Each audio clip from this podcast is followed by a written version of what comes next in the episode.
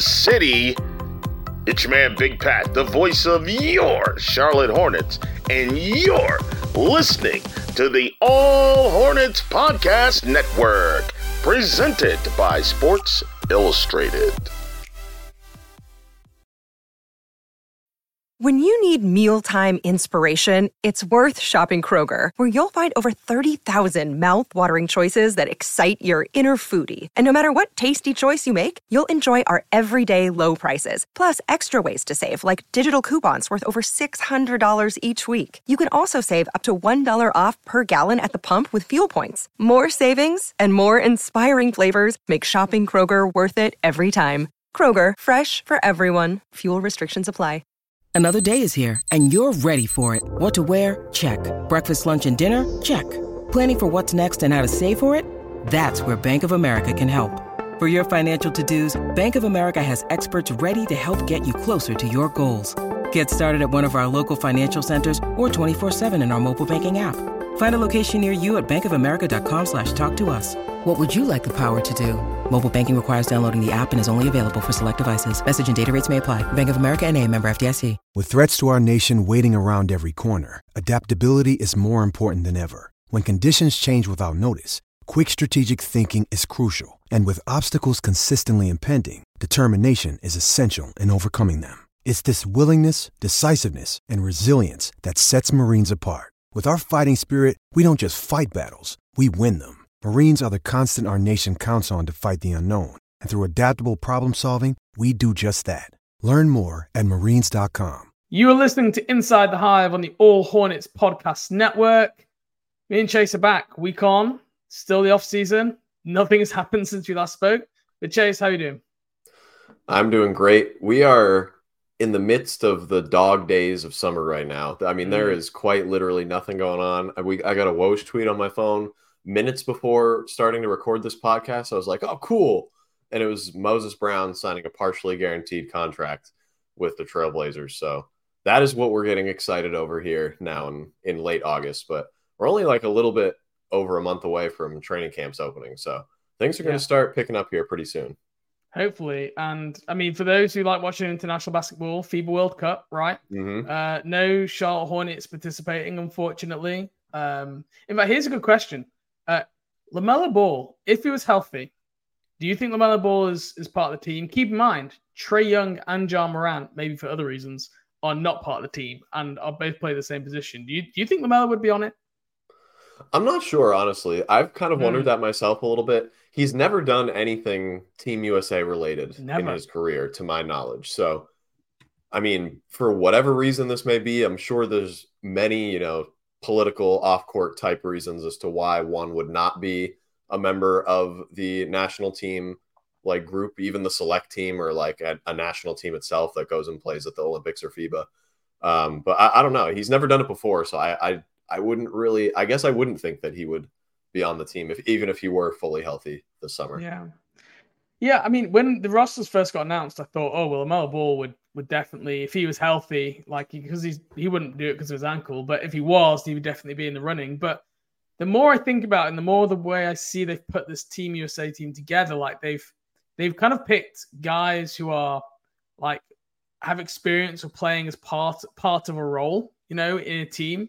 It's not just uh, like uh, a bunch of showy off all stars. You know, they've got guys like Walker Kessler, Josh Hart, um, Austin Reaves, guys who've like be able to play without the ball, and that's something that I think Lamelo can do. But Lamelo's always been a he's always been like the guy on any team he's been in. He's always been the guy, apart from when he was really young and he was playing with his brothers. And I, I do wonder if there'll be some hesitation from Team USA. Like, can he buy into what we're trying to do here? Um, it's it's a shame in some respects because how often do we hear about these Team USA bonding camps in like free agency in 2027 when Anthony Edwards and Tyrese Halliburton team up and we find out it all started over in you know uh, Manila the FIBA World Cup back in 2023. So it's a shame from that perspective. But I found myself wondering and questioning, and uh, I, I hope he does. I hope he gets invited to a camp, you know, maybe next year ahead of the Olympics, or hopefully has a good season. And I hope he's not on the outside like a Trae Young, where they obviously just view Trae Young as like a ball dominant guy who just can't fit into anything else. And I, I do think Lamelo is different. I think he plays a very differently, even though some may compare them because of some of the flashy passes. Yeah, and I think he's already kind of proven that his game isn't only translatable to like an American style of basketball. I mean, he played in the mm. NBL. Granted, he didn't play a ton of games because he ended up getting hurt there as well pre-draft. But I mean, his his style fit perfectly in that league. Like he was just as good of a playmaker as he was at other stages of his career. Showed the same flashes that people pretty much thought he would going into that season. So I, I definitely agree that he would be a, a good asset to the Team USA you know, kind of not a, not even necessarily just the one national team, but even just the group of like 25 or 30 players that go and participate in the scrimmages yeah. and are on the select team and whatnot. Leading great up. Great experience for him. He takes he learns so much, like just being part of that environment, being around other great players, being around, you know, like a really serious winning program. It would be so great for his development. I hope he gets a chance in the future. Right, like every single good coach in the league, basically. Yeah. That is is American is with Team USA. So that would it would be a great experience. I, I too hope he gets to do that at some point here. But we need we need a healthy offseason first. So cross our fingers. Absolutely. And um as for today's episode, I, Chase, nothing has uh, we we last podded on like Wednesday. Nothing has happened. I, I actually don't know what we're going to talk about for this next 45 minutes. I mean, if that's not a sell right here, like I don't know, but there's there's just really not that much going on. Um, so I'm I'm gonna go get a drink, and maybe when I come back, you can think of some ideas. Okay. Yeah. All right. I'll I'll brainstorm here with the with the listeners on. We'll come up with something before the before you get back here. No worries. Oh. Oh, hold on. You want me? You want me to pick it up, James? Yeah, pick it up. I... Hello. Hey, Jace. It's it's Mitch Kupchak. How, how's your summer? Mitch, my summer's going great. How, how's your summer been? Plenty, plenty of golf. I hope. Yeah, it's been it's been a lot going on. You know, in the summer, you you have the draft first, right? And and then after the draft, you have free agency where you, you can sign some players and retain some players and let some players go, and and then and then summer league in Vegas and and the new owners. So it's it's been a busy summer, but th- thanks for taking my call. Um, you know, I, I, prefer the landline, so thank you for taking a call from a landline number. I, I like to give my wrist a workout, you know.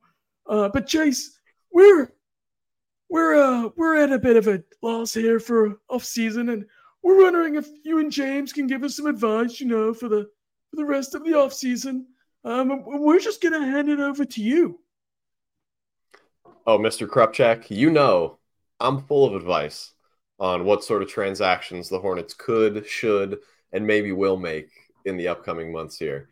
Uh, I mean, now that I got my I got my friend James here. James, it looks like you came back from from getting your drink. I'm I'm yeah. glad you got back here just in time. I, I just got off the phone with with Mitch Kupchak, so I think we have we have the reins of the simulated Charlotte Hornets here for the rest of the offseason. We get to do whatever we want. Wow. We, we okay. I think I, he's off, he's off he's off at the links for the next couple months until training camp opens. So it sounds like this is this is our great our golfing and uh, golfing and tennis time of year. Who, who can blame Mitch, right?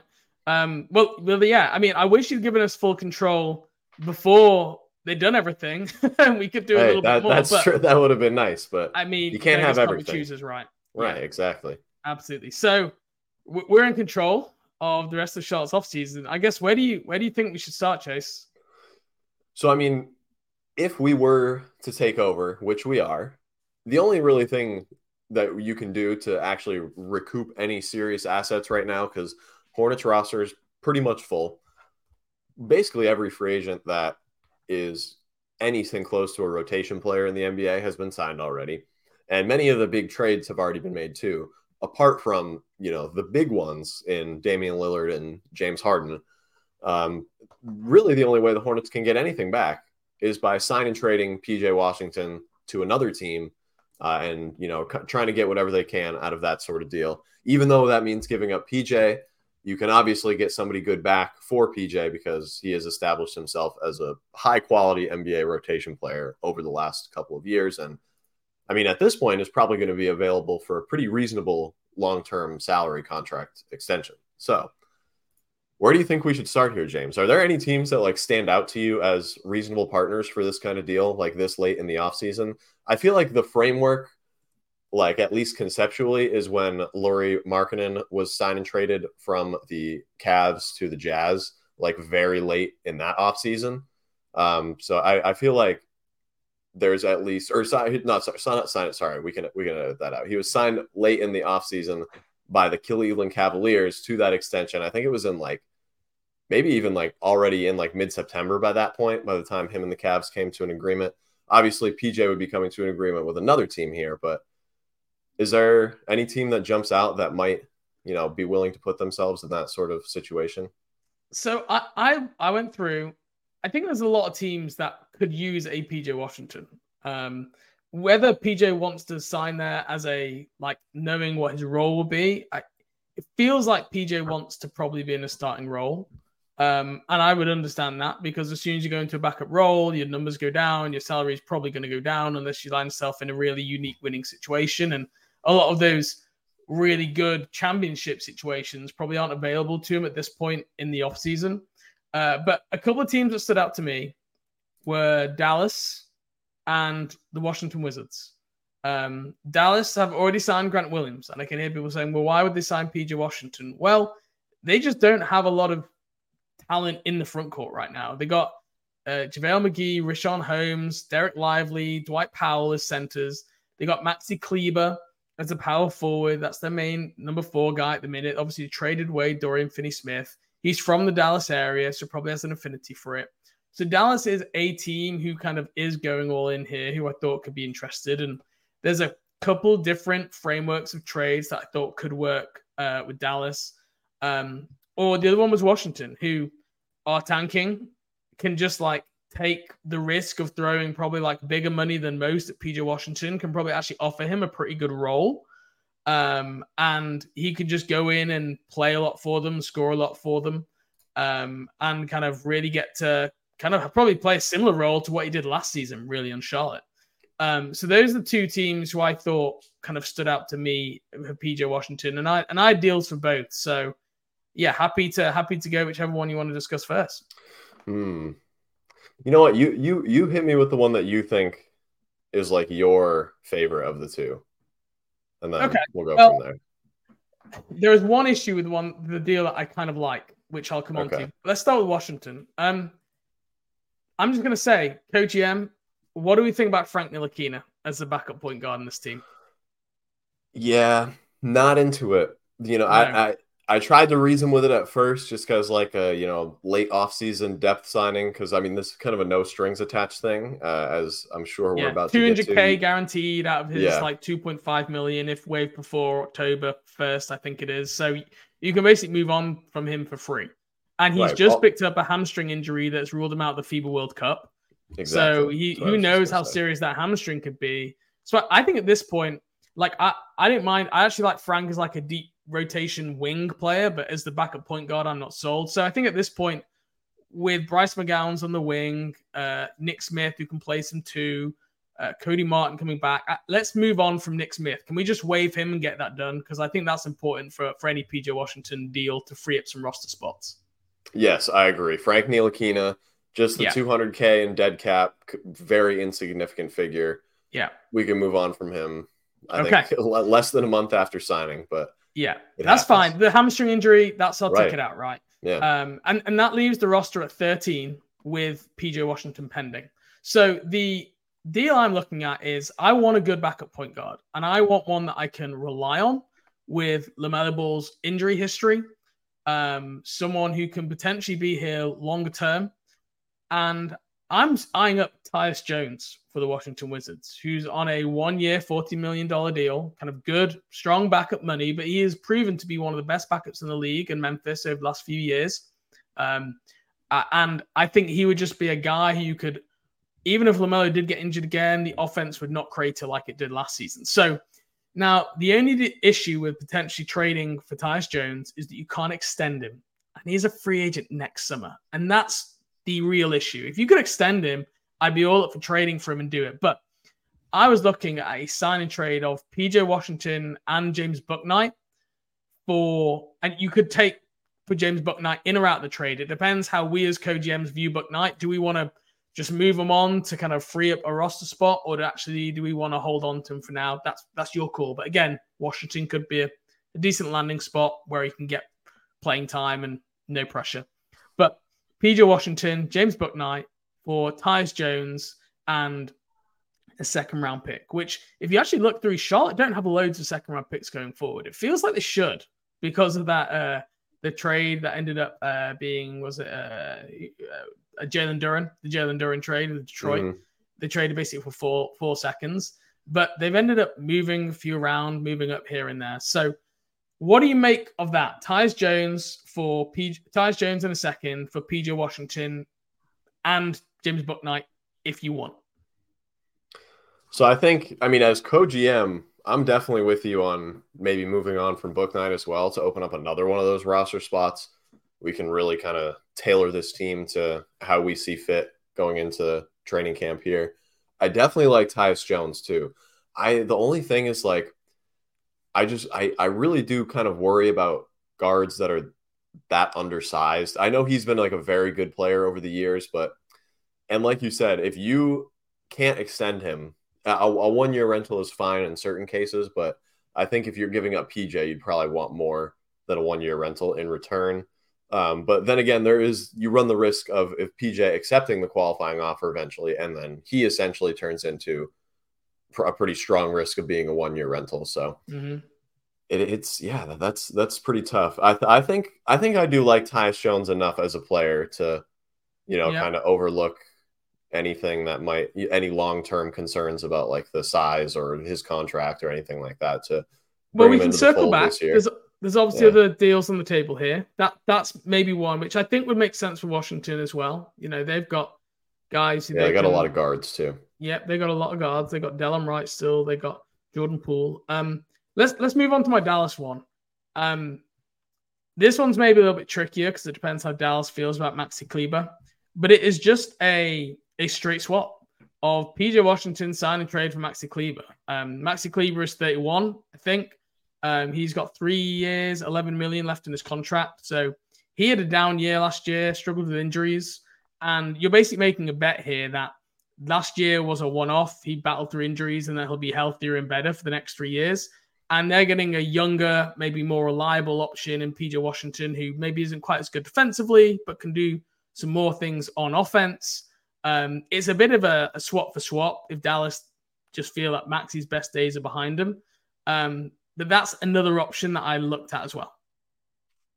I do like the idea of getting a big man back yeah. if the Hornets sign and trade PJ Washington here because they're kind of sneakily not going to have a ton of depth in the front court if PJ Washington is signed and traded and they don't get a big back for him. the only guys that you're Absolutely right, like the only guys that you're going to have that can play even the four are really are Hayward, Miles Bridges, and JT Thor because Kai Jones, Mark Williams, and Nick Richards are strict fives. So you are taking away a lot of versatility in lineups with PJ because you can go small with PJ. You can put him at the four alongside any of those centers and pretty much anybody on the wing as well. Uh, you you kind of are you're pigeonholing yourself a lot into like Mark Williams and then Miles Bridges or Nick and then Nick Richards and JT Thor to be able to maximize like your scoring and spacing and yeah. defense in the front court. So it, it's pretty important, I think, that you either get one back for him or you sign one on the free agent market that's going to be able to replace some of that versatility that PJ brings. Yeah. And Maxi can play the four and the five, right? And I think the five exactly. position also isn't the deepest. You Mark Williams, Nick Richards, yeah. But let's say one of those goes down you're suddenly relying on Kai Jones playing like night in, you know, night in, night out rotation minutes, which I know fans will probably be keen to see, but just judging off Summer League, he doesn't look like he's necessarily absolutely ready for that yet. So Maxi Kleber is a guy who can slide over and like like PJ Washington did at times, but probably even bigger and can do that more. Um, and he can play the five as well. So that's why it's like it's a veteran, more of a win now move. But my, my only worry is if Dallas are willing to do that deal, then they know probably Maxi Kleber's health worries are so, you know, worse that they're like, yeah, let's get rid of Maxi bring in PJ. Then you kind of be questioning oh, if they're so motivated to do this, maybe this isn't the right move for us. So that that is something that again would cross my mind. Yeah, and I mean, I think a lot of this depends on what you're going to end up paying PJ too. Like what at this point, I feel like if you're trading him to another team, do you? Th- it's got to be something between like 12 and 15 million dollars a year. I'd imagine. I, I don't know more. if anybody's. You think so? Like maybe yeah. maybe closer to like 18 or something like that. Yeah, I was thinking around the 18 figure. Um, you know, look for him, him looking kind of not far getting what he wants, like something with maybe some incentives. It's like a base of 16, right. but some like likely incentives to get up to 18. That's what that's what I was thinking. Um, but yeah, I, I did have one other wildcard team, which was oh, OKC, okay. who don't really have like a traditional power forward on the roster, depending how you view Chet Holmgren. Um, but they could really use a guy, and he kind of fit the age of their core as well um, an outside shooter, a and a more experienced big. And they have so many picks. I mean, I didn't even write down the trade. You could do them for Davis Bertans. You could do them for Victor Oladipo. You could do them for Micic, the backup point guard. You could just do them for picks. Like, um, there's loads of routes there. If if OKC just wanted to use up some of those picks that they've been absolutely, you know, holding for the last three, two or three years. That would be good too. And I mean, they're obviously we've seen it over the last couple days as they've released Ty Ty Washington and Usman Garuba to 2021 draft picks that they just traded for yeah, recently last season, crazy. but um, or at over the off season. But those those Houston Rocket a, scouts who worked that draft, I I can't see them keeping them on the team anymore after you no. use two first round picks on those guys and they're getting waived out the NBA within two seasons. That's a that's some right. red flag scouting right there. Yeah, that definitely tells you a lot about what the league thinks of them. Unfortunately, is that, mm. and I mean, it seems Ty Ty Washington did not get claimed on waivers. I don't know if Usman Garuba will either. We'll see in the next couple of days, I'd imagine. But I mean, OKC is clearly in a roster crunch right now. So even if if they could get off of just one player that would save them from having to cut like Isaiah Joe or something, I don't know if they'll have to continue uh, waiving players that you know are rotation members and whatnot. But I mean, if if they can get down to get rid of like Oladipo or Bertans or maybe even like Kenrich Williams or somebody that could really play in the or if you the Hornets attached assets, maybe you could do like PJ for Washington and Lu Dort and like really bolster your backcourt defense uh, with Lamelo and Terry and maybe not solve the backcourt or the backup point guard problem, but you're definitely bolstering your backcourt in a much different way, leaning into a certain style that has worked at times with with Lamelo and Terry alternating ball handling responsibilities there. So those are the deals I had for PJ on the table. Did you did you have any other PJ Washington ones you wanted to throw out? And obviously we can discuss re-signing him as well. Okay, that's another option we, we should come to. But let's let's scour the trade market first. I think you're right. So the only other team that I thought of, I thought of Dallas as well. That was one that I looked for a deal for. Uh, Sacramento was one that I was pretty mm. drawn to right off of the bat as well. They have, I think, a couple of players that the Hornets would be maybe interested for or in dealing for, and then at least can match salaries for. But the one that I was most gravitated towards was Kevin Huerter. Uh, I think he, again, not necess- doesn't necessarily doesn't solve that backup point guard problem, but just adds another ball handler to the backcourt that can be like a secondary playmaker and can just run some, you know, half court offense for you in a pinch, maybe to move Lamelo off the ball or to sit him on the bench for a couple minutes. He can play alongside either Lamelo or Terry, and again, he can in a pinch run the offense for himself. Uh, you could just trade PJ, maybe that 2024 Boston second, and then you could get Kevin Huerter back, and then tr- basically swap 2024 seconds with the, the one the Hornets have via Boston, and then get Sacramento's, which they own for their own or for themselves, and then in 20, you can maybe get another pick in like 2025 or 2026 that's in the second round or something like that too for taking on the extra couple years of I think fifteen million dollars in escalating salary for Kevin Huerter. So do you, do I don't know how that if he be PJ Washington no, is a more valuable player than Kevin Huerter on like taking contracts into account. I think probably because if you unless he's you know a lot more per year in like uh, terms of an a- average annual value contract like 19 or 20 million dollars i think pj just for the size and the defense that he offers is probably going to be a little bit more valuable to just like the average competitive team, even if it's like an extra two or three million dollars a year. But I think for the Hornets, like you could definitely reason like mm. with that Kevin Huerter contract being worth it if you could eventually view oh. yourselves or see yourselves moving on from Terry. Like I think he is a definitely a good fit on the team for you know slightly above the MLE for the next three years. I agree, but so much to the point that I think with Kevin Huerter being locked down for the next three years at less money, I, I think the view around the league will be Kevin Huerter as a more valuable player because he is someone who's proven that he can play in a in a winning role situation, maybe in like played in the playoffs. Didn't have a great playoffs, but still, you know, he played good minutes. He was above 20, 28 minutes for basically six of the seven playoff games, uh, five of the seven playoff games. So that's my only holdup is I think SAC want more. I don't know if they want to tamper with that. Um, and I think you maybe have to give up like a Cody Martin or something alongside PJ Washington to do that or give up another pick. That's my that's my only hang up because if, if you're asking me, I would I would just do it straight up. I, I would give give them the Boston second for Kevin Huerter, but maybe that's because I feel about him differently. I yeah, it'd be it'd be an interesting one, but I think judging from the pulse in the league, I think maybe they would view him the other way. Yeah, no, that's definitely fair. I mean, maybe I'm a little bit off on what his value might be around the league. I too like Kevin Huerter quite a bit. I've always thought he's yeah. pretty underrated as a player. Maybe not now because you know, being in the national spotlight a little bit more with the resurgent Kings and being such a big part of that the last year. You might not be Just underrated say that again. anymore. Part but... of the national spotlight with the Sacramento Kings. Right. Still, still just have to say that a couple of times to get used to it, right? I know it's it's literally like not not a sentence that a person could have uttered at any point in the last like 20 years up until right now. But that that's going to be us with the with the Hornets in a couple years, if not this season, with with how we're turning things around here uh, on this podcast episode ourselves. So, yeah, I mean, I, I I would attach another player to PJ Washington to make that trade go through. I or a pick like maybe like we talked about earlier, like uh like you you just give them that Boston second and don't ask for picks back, or like you give them like a, per, a lottery protected first that turns into two seconds and then they give you a, a second or something like that. Like just to balance it out a little bit for whatever they'd want. Because I, I, I think Kevin Huerter would be a very good fit for this team. That wouldn't necessarily add another backup point guard, but probably the best way to solve or alleviate that issue without doing so. Mm-hmm. Okay, so that's the PJ Washington trade market. What are what are our thoughts on uh just going back into negotiations to re-sign him?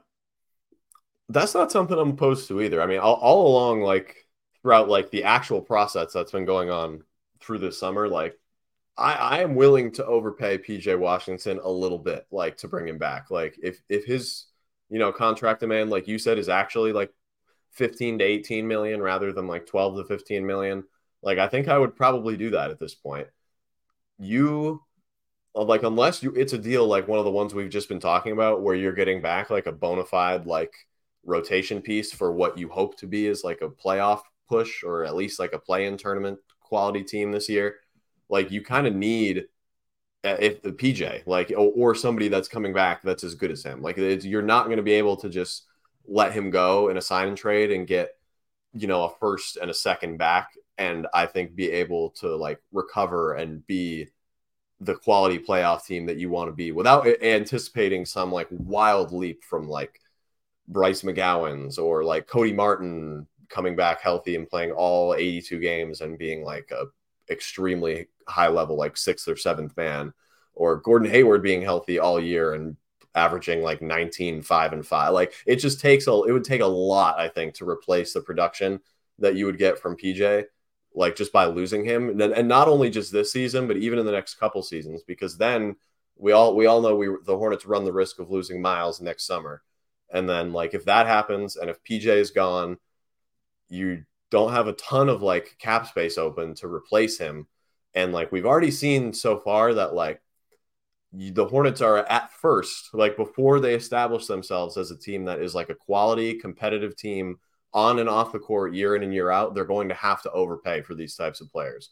Like I feel like you might as well do that with PJ now than putting yourselves like backs against the wall like they have been at times in the past and just dishing out these contracts to players that like you either don't know enough about and don't fit or like just net aren't straight up like aren't worth like what you've given them from a league perspective, and nobody else would have given them that, and then you can't trade them or something like that. But mm. I that that to me is like the biggest reason to just sign him to avoid that entirely, and like it. But the biggest thing about like owning or like running a basketball team is like taking risks, and this like I think in a way, like it both is taking a risk because you're overpaying him, quote unquote, and giving him like more than what another team seemingly is willing to do so. But you're also like mitigating risk in a lot of ways. And you're at least keeping a high level player that you could trade for something down the line if he doesn't fit, even if it's like, you know, 18 million instead of 14 and a half where you were negotiating originally. What, what are what are your thoughts on on extending him and just the general the idea of like having to maybe overpay a little bit for somebody that's PJ's quality of player to just to get them to stay in Charlotte. The the danger of just overpaying now is you set the market for what you do if you want to get paid by Charlotte, right? Going forward for hmm. restricted mm. free agent. You take it deep into the summer, you kick up enough of a fuss, and you know th- eventually they will they'll kind of bend and they'll they'll give in and they'll pay you, and there'll be other people watching that. Um, can you play PJ Washington's agent for a minute here? And I'm gonna I'm gonna mm-hmm. go into some some contract talks and see see what you think of this. So, PJ, PJ, um, right. Congrats on getting engaged. By the way, this summer, PJ Washington. Congrats.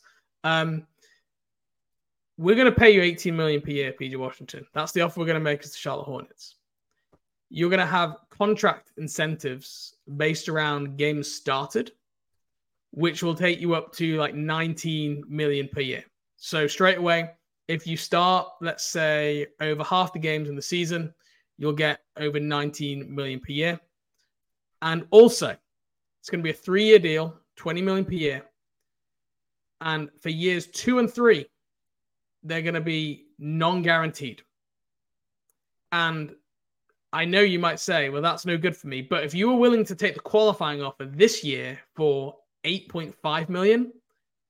Why not just sign the deal for three years? You get 20 million for this upcoming season, which is fully guaranteed, uh, instead of eight. So you make 12, 12 million. And then even if we do waive you as a non-guaranteed deal, then you're back out in the free agent market and you got how you wanted it. You're a unrestricted free agent. And at the same time, you've got that 20 million in that year instead of eight. So you've basically got 12 million for being a free agent next year. But obviously, Charlotte have final say. So they can bring you back. Um, and worst case scenario, you play a backup role this upcoming season. You only start, you know, 15 games while Miles Bridges is out, but you play well enough. We want to keep you. You would be making 18 million per year for the next three seasons, including this one coming up. How do you feel about that as PJ's agent? So I think right off the bat, if I was an agent, I would want either the games played incentive taken away or the non-guaranteed years take like i, I think you'd do one mm-hmm. or the other like not give the games played incentive because like we can assume like right off the bat he's going to get 10 games started at the beginning of the season right like unless yeah. oh yeah 100%. brandon miller is just no. a god amongst men in preseason like he's going to start the first 10 games of the season absolutely so would then he, he has he has that chunk of the season at least blocked off which is possible for him to reach that, but it would almost certainly take another injury, which I don't know if you'd want to bank on someone else getting hurt to reach a contract incentive from an agent. Well, PJ, if you want 20 million per year, you need to come in and fight for your role in camp over the season. Oh, absolutely. That, that is true. That's true. But that I think is where the non guaranteed years come in. It's like you can not do the games played incentive, give the full 20 million, 18, whatever this year, and then just do the the next couple years non guaranteed. And if that does happen this year, then you can just keep him. And if it doesn't, the Hornets can cut ties. He can go find a better situation at the end of the year. No, no harm done for really either side because PJ would have gotten paid and the Hornets would have had at least one year of him, maybe him not being as quite what they thought they were getting for $18 million a year, but at least like somebody that is the first, second, third guy off the bench and is your best backup forward on the team. So so if we that's... took away the games played incentives and it was just, let's call it uh, 19 per year, the the last two years are non-guaranteed, which I know this is unique, right? You don't often see mm-hmm. contracts mm-hmm. signed with your own kind of restricted free agents with non guarantees. But we're into a unique situation now, deep into the offseason. There's an impasse. And this is where I think probably talks are really around at the minute. It's about, well, if we paid you that, what things do we have to protect us on the other side? They'll be, you know, debating about incentives and non guarantees. And that's why, you know, team options, player options, that's the kind of thing that I think both sides will be negotiating now, even if they can't find a figure. It's, well, even if we disagree on the figures, can we try and figure out some terms that we agree with? You want to hear an interesting PJ Washington stat that I want to, uh, since I have his agent hat on right now, especially yeah, that I want to throw on the Impress table me. here uh, while I was doing my research for this podcast. So there were only six players in the league last season that eclipsed 15 points, one block, and 0.9 steals per game. It's quite a quite a cherry pick threshold, but basically it's 15 points, one block, and one steal per game. Do you want to know who those six players are? Andrew Wiggins, is he one? Ooh, Andrew Wiggins is not one. That's a very Ooh. good guess, actually. Now that I think about it, but he's not on the list. Like I, okay, if, if you had made me guess, he probably would have been on there. But all right, so OG? Shai Gilgeous-Alexander, very impressive, by the way, that Shai was on this list. Yeah. I thought. Uh, Joel Embiid, Jaren Jackson Jr., Evan Mobley, Kristaps Porzingis, and PJ Washington. So, with the exception of Evan Mobley, due to it being his second year in the NBA, every single one of those players are due to make $26 million or more this upcoming season. So PJ Washington is a part. It, again, this is a very this is a specific threshold to me. Like I very, thought of this. This is a very cherry picked stat. You're correct. Right. It's not. It's not like you know. It's like oh, 25 point per game scores. Here's the group. Like this is very specific. But I mean, if you limit it to like players that are capable of putting up 15 points a night while being a versatile defensive threat both at the rim and on the perimeter, uh, like box score production wise, and on like just the eye test, I, I think PJ Washington passes both. Like he's a part of a group of very high level players that are also paid very well. And because uh, Evan it. Mobley obviously is going to be one of those guys that makes that much money too. And I'm not saying PJ should make 26 million, but I think it, it definitely it makes sense that he'd want closer to that at least. I think than the MLE where someone like what like Grant Williams got basically. Like I think I do think PJ is probably closer to that group than he is to Grant Williams or like Look, other I, players that are making twelve million dollars a year or something. I get the argument. It's a, it's a great great job by the agent. Okay, great job. I just want to say thank you, thank you. Uh, any any agency that needs a, a, a help negotiating, which I'm sure they do, uh, hit me up. My argument back is I could take 20 power forwards and give them 33 minutes per game, and I think they're putting up the same numbers. And that's why like you know, for me, I'd be looking at like the percentages of blocks, you know, scoring efficiency.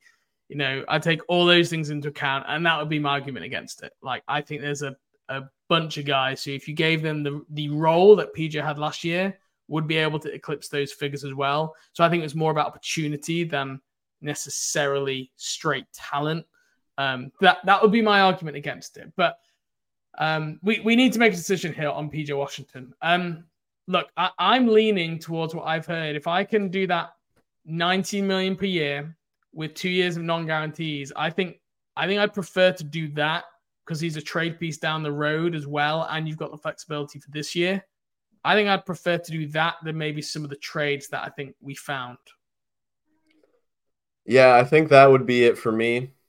I think you could do I think I'd re-sign him as well. I think your Washington trade where we get Tyus Jones in return is pretty tempting as well because that is a easy solution to the backup point guard problem while giving you like one of the best backup point guards in the league. So yeah. you flip that problem on its head very quickly, but kind of would create a new one with your I mean, for the first 10 games, you're starting four, and for after that, like your first big off the bench. Uh, yeah, I, I think I think we should we should just re-sign him, assuming that that PJ is going to take that deal. I think I, would bring him back on that 19 million yeah. the first season with the non-guaranteed two years after that. I think so. I think he's a great trade candidate after that because you've got someone who you could trade to another team for salary cap relief. You've also got someone who, if you trade them, they're extendable. He's probably extendable off that deal, and teams could extend him off that. So you retain value down the line. Now he's probably going to be playing a backup role. And this is the, the point I've always made. You sign someone for 19, 20 million per year, and then they play 15 minutes a night as a backup power forward. How are they ever going to have great value as a trade partner going forward? But here's the hope here that he gets enough opportunity through injuries, through, you know, maybe he does play some five going forward as he continues to grow and get stronger. And maybe a different coaching staff is in and you get someone who's more open to playing small ball. And then he's got another path to minutes. So I think that gives you some optionality and flexibility both ways. Um, and like I said, I like that Tyus Jones trade. It's just for me, if he were to walk next season for nothing, then I, I wouldn't like that you lose PJ Washington for basically a rental for a backup point guard and a second round pick. Say we did take that Tyus Jones trade though. Is there any big on the market maybe that you think could solve that problem that would be created by moving PJ? Maybe one that uh, has already played for the Charlotte Hornets, albeit for a very brief time, but and is I mean arguably is like the biggest name left on the free agent market in Christian Wood. Yeah, it is the the elephant in the room, which is Christian Wood, um, who his remains unsigned, and he's an unrestricted free agent. You know, we know mm-hmm. why PJ is unsigned. It's we kind of know why Christian Wood is unsigned, and it's for all the unsaid reasons around the NBA, where he's been on a lot of teams, and no coach or organization has ever particularly taken to Christian Wood. Um, Charlotte, Charlotte have had the opportunity. They literally had him in Charlotte for a season, let him go. Um, you know, they had the opportunity to sign him in free agency a few summers ago. They chose not to pursue him then. Um, they've had various opportunities. They could have traded for him from Houston when Dallas did last season of the draft. The asking price was nothing, and they didn't. So the old regime, the old Mitch, Mitch uh, regime, did not value Christian Wood. But look, if you were to do the Tyus Jones deal, yeah, I at that point, you need to bring in some front court depth. And outside of Christian Wood, I like other names I had down with Justice Winslow and JaMychal Green, who are kind of power forward slash small ball centers who could fill a role and are veteran leaders. But do not get me excited, and I have very little faith in them staying healthy and being night in, night out rotation players. Yeah, that's kind of the same deal for me. I was also thinking like even if you do, you know, take this Tyus Jones trade, is Christian Wood like he does theoretically replace like the shooting and scoring from PJ Washington, but is he really like the type of big that I think is good that you think is going to fit well with LaMelo or next to Mark Williams or anything like that? Because on offense, yeah, on offense, definitely. I don't yeah. know what he does on this team at all defensively, and like to no. me, that's a big thing that you want to keep PJ for, or like something He's worse than PJ Washington if you're defensively, like for sure. markedly. I think markedly worse than PJ yeah. Watt. Like the thing with him is like he's not a drop coverage big, really. He does, I guess, I'd probably be like his default like scheme that you'd go to with him at the five, but he's not necessarily like strong or like a great rim protector. He just has enough length to like collect some blocks. He's not a switchable big either, like because he's not a mobile like perimeter guy, and he's just never had a super high motor defensively anyway. So like I, I don't think it's a bad idea on the surface, but if you have to throw like if you or if you can keep a small chunk of that MLE open, like maybe give him like eight to ten million dollars of it instead of the full twelve, I think then it would be worth it. But I just I don't know if you'd want to like just be the only team that's offering him anything more than a minimum just to recoup the the shooting that you lost with PJ. Uh, you, that I think is when is when you'd probably want to like go to the well and just bank on some sort of development from like Kai Jones or JT Thor can just be like your full time backup four or something like that. Like that because then at that point you're at least getting some return on your investment with your former draft picks. But yeah, he, he's definitely an option. But I the more I think about it, like the less I am a, appealing or the less appealing it is to me, honestly. It's just hard when so many coaches around the NBA have just gone, nope, not for me. Right. Like, like Steve, it, it Steve Clifford being one of them. Like, yeah, it, there's just it's you just have to read the tea leaves of the situation and, and appreciate there's way more going on that we that is all a lot of it off the court um, that we're not privy to. Um, you didn't get excited by Justice Winslow, JaMychal Green. I actually I, I did think of JaMychal Green. I'm I'm I guess I would be a a JaMychal Green proponent of like any of the veteran players that are left on the market with like playoff yeah. experience and stuff. I, he'd probably be like at at or near the top of my list. Uh, I agree. Barton he's, he's ring chasing. I think this is the problem. I, I, I didn't think yeah. he's looking to come to Charlotte, but he, he, could he could maybe play a role. Like uh, I think at oh, times, yeah. if he did come to Charlotte in that like veteran leadership role, um, I think he's probably the pick of the power forward slash centers left. Uh, mm. Not that it's any great shakes. What about uh, Will Barton? Does that appeal to you at all? Again, not, not really. a point guard, more of like a yeah. secondary ball handler, but just a wing player. I think Charlotte sat on the wing. I don't think they need any yeah. more wing players. They've got enough that they need to investigate there. Um, okay, PJ Washington's resigned. Chase, let's start this backup point guard market. I'm going to throw some names out. Let me know where you want to go. My scouts have been doing some digging, and here is our shortlist 37 year old George Hill, Raul Neto, the Wolfman, Eric Collins, shout out.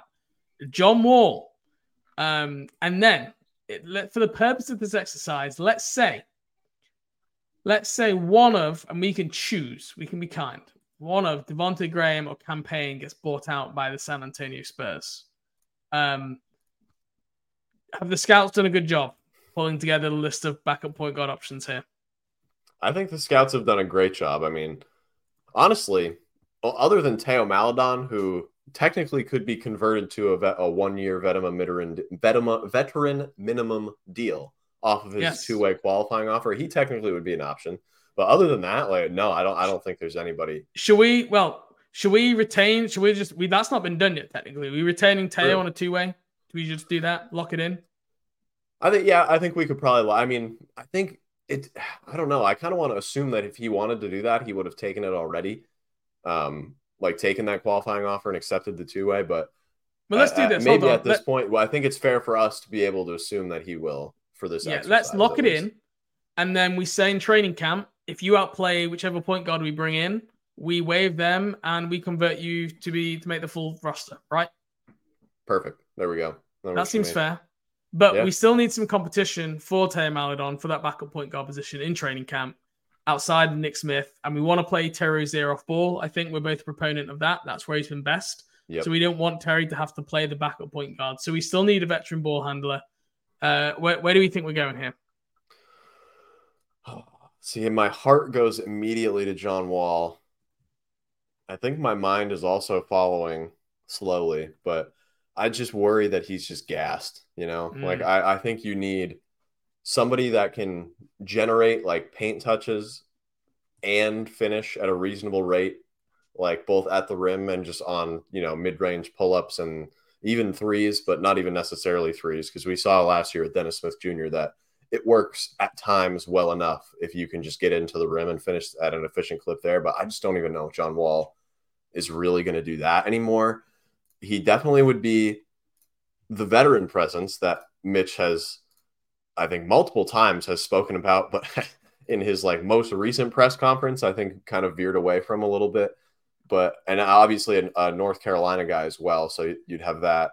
But like I just don't know if there's anything left there. Like I'm looking up his numbers last season at the rim. Like he has just been steadily on a downturn in volume and efficiency at the rim. Like his last two years in Houston and with the Clippers, are two of the worst seasons of his career finishing at the rim. He's still a 30% three point shooter. Uh, it's got to be like one or the other. And unfortunately, like eh, John Wall, one of my favorite players, like growing up when I was first getting into basketball, but it does not seem to be there anymore for him uh, at this stage in his career. But at the, like realistically though, is there a better option? Like that's the other question though. Well, I think it's really tough with all these. I, I think my eyes are drawn towards Cam Payne. Um, he was like he was legitimately good at times. There was a mm-hmm. what was this a 26 game stretch last year where he averaged 13 points, five assists, 39% from three, 42% from the field. That was the start of the year. He then had a big kind of injury, then came back and he wasn't quite as good. But Cam Payne was a you know he had a, some moments in playoff games uh, in the last last couple of seasons, not last year but the year before, and he's a guy who I still think has something left in the tank. He's still only 28 years old, probably 29 partway through next season. And if Cam Payne does get waived, he's less guaranteed money than Devonte Graham, so he's maybe more likely to get waived by the Spurs. You've already got point guard options in, in their system. He'd be a guy who I'd consider. Um, I think he's probably my pick of the guys who are left there. Yeah, uh, yeah. I mean, I guess I probably would have to default to just Cam Payne or Devonte Graham. Realistically, I, I love me some Devonte Graham, uh, even over the last couple of years with the Pelicans and Spurs, where it hasn't been as as fruitful his long range pull up shooting. But I mean, it, I, I'm looking at his numbers now. It has bounced back a little bit. I mean, he on the 25 to 29 foot threes, he's shooting 35 percent. So a reasonable mark for like the deeper long range threes that really stretch the floor. The ones that we saw like so often when he was with the Hornets, just pulling up from above the break, like four feet beyond the arc and making it nearly impossible to really defend all five people on the court at one time if you weren't going to give him that shot. Uh, I mean, but a Cam Payne, I guess you, you're right, is definitely the more likely of the two to be waived. That would really be the only. Is there any like reclamation project that you think is possible? Like other than Frank Ntilikina, I guess would be the option, but uh, we already waived him because uh, we clearly were not very far in on that reclamation project. So, is there anybody that like you would have signed in the Frank Ntilikina spot that we could maybe pick up now to a similar deal? No, it's, it's yeah. quite frankly. I mean, yeah, I, I didn't think so. No one that you could rely on. There's like guys you can take swings on, but I think we need someone who's reliable here. I think right. Like, jo- George Hill interests me because he was actually decent not so long ago, played for the Bucks and did okay at Indiana last year. And you talk about leadership, he was one of the most active guys. I, I was doing some research for this, and there were articles last year where the the Indiana Pacers coach Rick Carlisle was just praising uh, George Hill as like coming in midway through the season after his trade and being a real leader for that Indiana team. And he would come into Charlotte and probably play a similar role. Um, so George Hill, he's getting on now. He's like 37 years old, but he is a guy who has been around the league for a long time.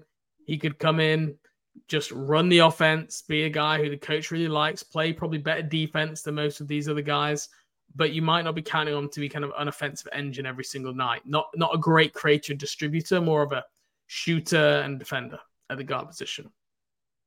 I mean, what are the chances Ty Ty Washington takes a partially guaranteed camp deal for a 15 man roster spot? Yeah, he's a reclamation project. I just, I, yeah. Is he, it he is it something the Hornets mold. can, right? But is it something the Hornets can conceivably like see out to the point of like conclusions where it makes it worth it? Like, are they going to be able to give him enough minutes?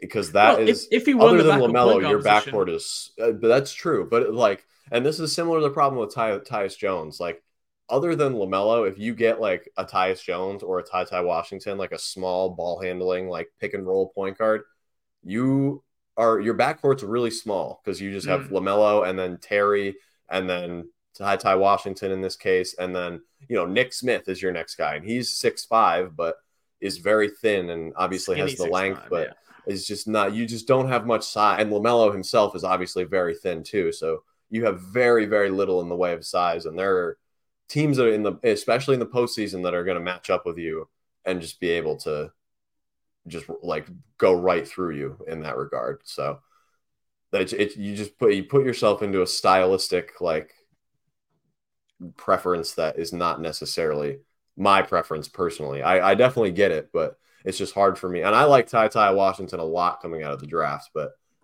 that it's just been so hard for me over the last couple of years. Situation, I didn't think for him. He needs to no, go like to Washington, and yeah. you know, I, I, think they need someone behind LaMelo Ball who can be someone that, even though they'll be backing up LaMelo Ball, LaMelo Ball will kind of respect and look up to um, right. in terms of someone who's been there. So that's why I kind of tried to side a more veteran guys uh, like the Cam Paynes, the George Hills.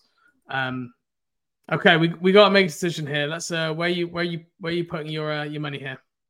I think I'm with you. Cam Payne. I think Cam Payne would probably be my number one. George Hill would be good too for the veteran presence, but I think Cam Payne probably gives you a bit more on a little more on the right now. So yeah, yeah, okay. I, am I'm good with with Cam Payne here. What what are we giving him for a contract? Is is this a a partially guaranteed camp deal? Is it like we because the the biannual exception is open as well for the four and a half million. If we really wanted to make sure that he was going to come here, we could just say one year, four and a half million. Here you go. I think we probably would have to do something like that just because Yeah. uh, I mean he's got he's at 6.5 million non-guaranteed for next year. So essentially we're saying that the Spurs waive him. Um Yeah. I, I think you know he he will be able to catch on in a lot of places about as a backup point guard. So I think if you're getting him in Charlotte, you're having to pay a little bit more. So yeah, either that that full biannual exception or look for one year you can use some of the MLE and, and sign him. You could Yeah. give him that same value, six point five million again to come to Charlotte, something like that. E- either way, we can we can figure out the details further down the line, but. That makes our roster then at 15, right? We have Teo Maledon back on the two way, Amari Bailey on a two way. Um, we have uh, Cam Payne back as our backup point guard, PJ Washington returning as a four. Uh, we still have an open two way slot, do we? A Leaky Black. It'd be Teo, Amari Bailey, and Leaky Black would be the three two way players How currently. do you feel about waiving Leaky Black?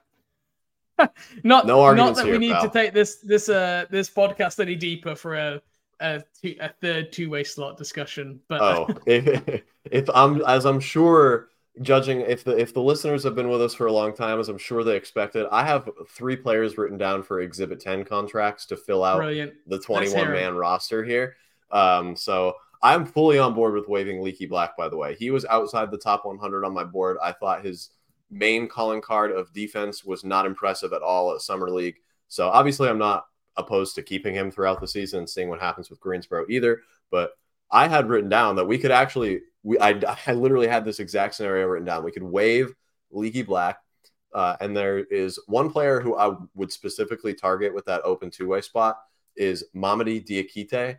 He has made an All G League team and been the All G League defense. I think two years ago he was been on a two way contract with the Cavs. I think he's also And he spent time in Milwaukee.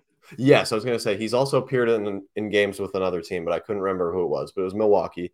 Uh, he's been honestly one of the better bigs in the G League the last couple of years. He's like six eleven, can score and rebound, protect the rim a little bit. Just gives you a little bit of everything.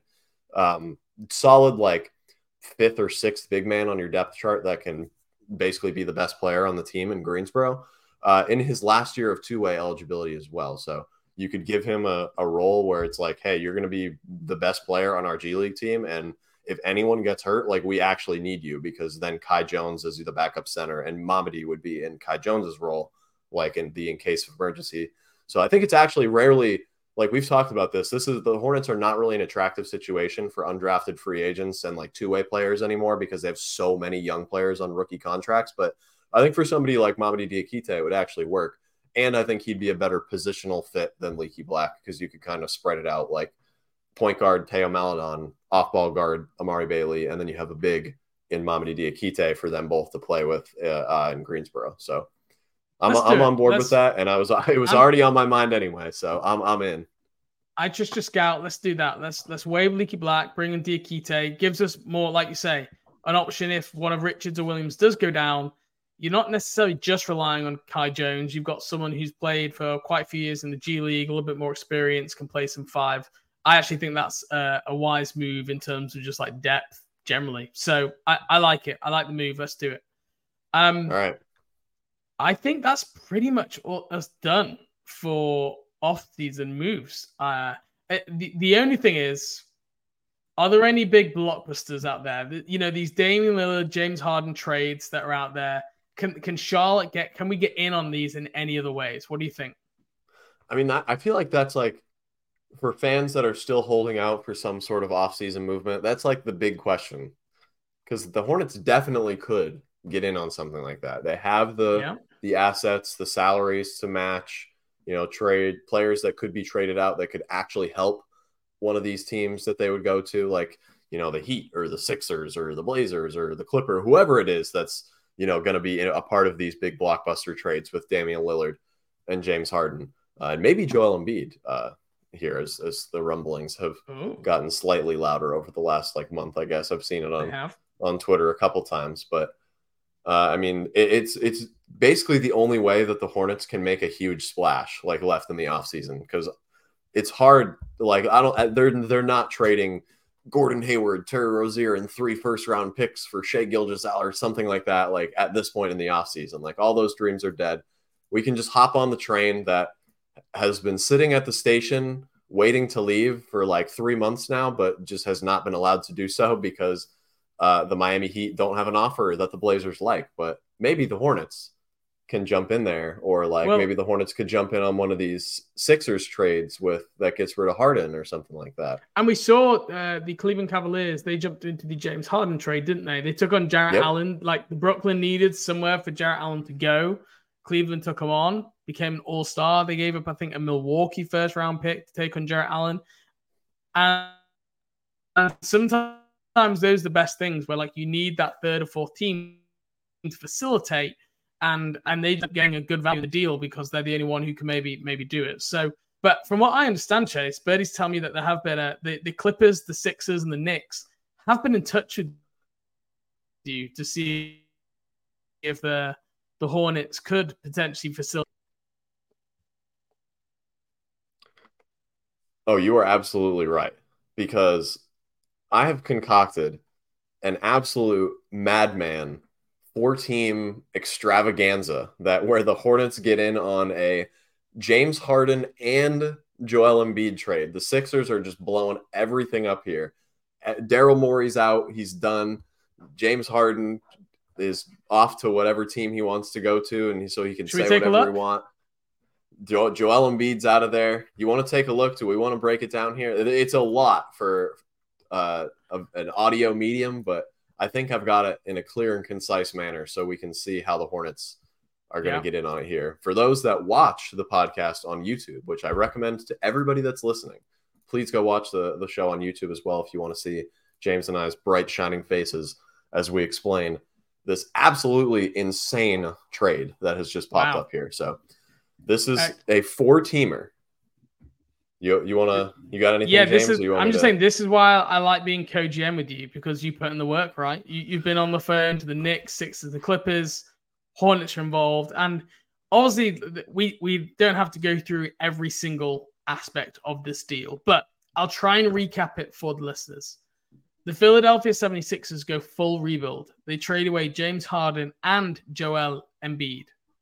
In return, they get how many first round picks? Five first round picks, Terance Mann, Immanuel Quickley, and Terry Rozier from the Charlotte Hornets. So they get two good young players, five first round picks, uh, Terry Rozier. Um, you know, you could even throw in more first round picks into here, but if we're going full rebuild mode, uh, this is a a haul of s- some extent. Might need to be a little bit more, but look, there's only so many first round picks we could add to get this onto the screen. Um, the Clippers, they get James Harden, they get their guy, and they also receive Kai Jones. The Knicks, they get Joel Embiid. So they're obviously coming out of this with their star to pair with Jalen Brunson. Um, the Charlotte Hornets, for facilitating to make a little bit of room for James Harden, to make a little bit of room for Joel Embiid. They take on RJ Barrett and Norman Powell. So to recap for Charlotte, they would take on RJ Barrett, who has four years, around 24 million per year left on that contract. Norman Powell, three years, 80 million per year left on that contract. And they send out Terry Rozier, Kai Jones, James Bouknight, a 2026 first round pick, top 10 protected, and a future second round pick in 2027. So you're losing a key starter in Terry Rozier, but he's being replaced by Norm Powell or RJ Barrett. Uh, you're also losing a future first round pick and a couple of young guys who've probably, let's be honest, disappointed so far. Uh, Chase, you are the one who's worked and coming up with this trade. Uh, what did you like about it? You know, how did how did you how did it come about? So I originally was just because when we were researching for this podcast and preparing, it was to just make trades, right? So after I had made all my Hornets trades, I was like, I wonder what you know a James Harden to the Clippers trade even looks like at this point. Because I mean, we all know what the Damian Lillard to the Heat package is because there's really only a couple of them that can even exist anyway. All like we've discussed them till the cows can come home, but there's a lot more to work with, I think, especially when you add other teams here because the Sixers and the Clippers just have generally more players to give up that I think are more attractive, both because of their contract situation and like how they play on the court currently. Norm Powell being one of them. When I first was just looking at the rosters, I was like, hmm, he would be a really good fit with the Hornets. I wonder if there's a way that I could facilitate this trade for the Sixers and Clippers and end up with him on the Hornets. And I eventually was just going through it because it, it's kind of hard to match salaries. I, I, found out for Norm Powell without trading. Basically, it's just Terry Rozier is the only guy that you can trade really, uh, or Hayward. But then you can get a little bit more creative when you add the other teams and kind of make it more worth it for both teams rather than swapping two pieces that would play very similar roles in Rozier and Norm Powell. But um, and then you get with the Knicks, like in the Sixers, I mean, I should say, they at that point I was like, what what happens if they just completely blow it up? Like, because then you can invite another team. Because I feel like the Knicks are just the obvious Joel Embiid destination right now. They have a ton of picks. They could use, you know, a long term five to pair with Jalen Brunson and Julius Randle. Why not get one of the best in the NBA? And then that kind of makes it easier to bring the big salary players over the Hornets because then you can just move them all, move all of the pieces around that way, and you don't have to send RJ like back to the Sixers or something like that. You don't have to send Norm Powell back to the Sixers. It gives them a way to not take on a ton of long term salary. The Hornets can take on that salary because they're in a team that, or they're a team that's in a better position to do so and just want these types of players that can contribute right now and have already been paid like at market value right now. Whereas the Sixers in this trade are just getting Terry, who is a good player, but he's the only guy that there is making above the MLE that they're getting right now. And then they're getting five first round picks with when trading Embiid and Harden. And then the Knicks obviously make out pretty well here. Obviously, they got to give up a bunch of picks, but you get Embiid uh, and the Clippers finally get their guy. And Evan Fournier was the one salary filler for the Clippers too. So that's basically their punishment for not having to give up a ton of picks or valuable players here, other than Terance Mann, really, but is to take on uh, Evan Fournier's salary. But I mean, I thought this did pretty well at satisfying the demands of all parties. I feel like the Hornets are probably the, the team that's getting a lot here, and maybe the Clippers too. But yeah, I mean, I mean you, can, you can tell, you can tell Sixers, someone the Hornets fair. have pulled it together.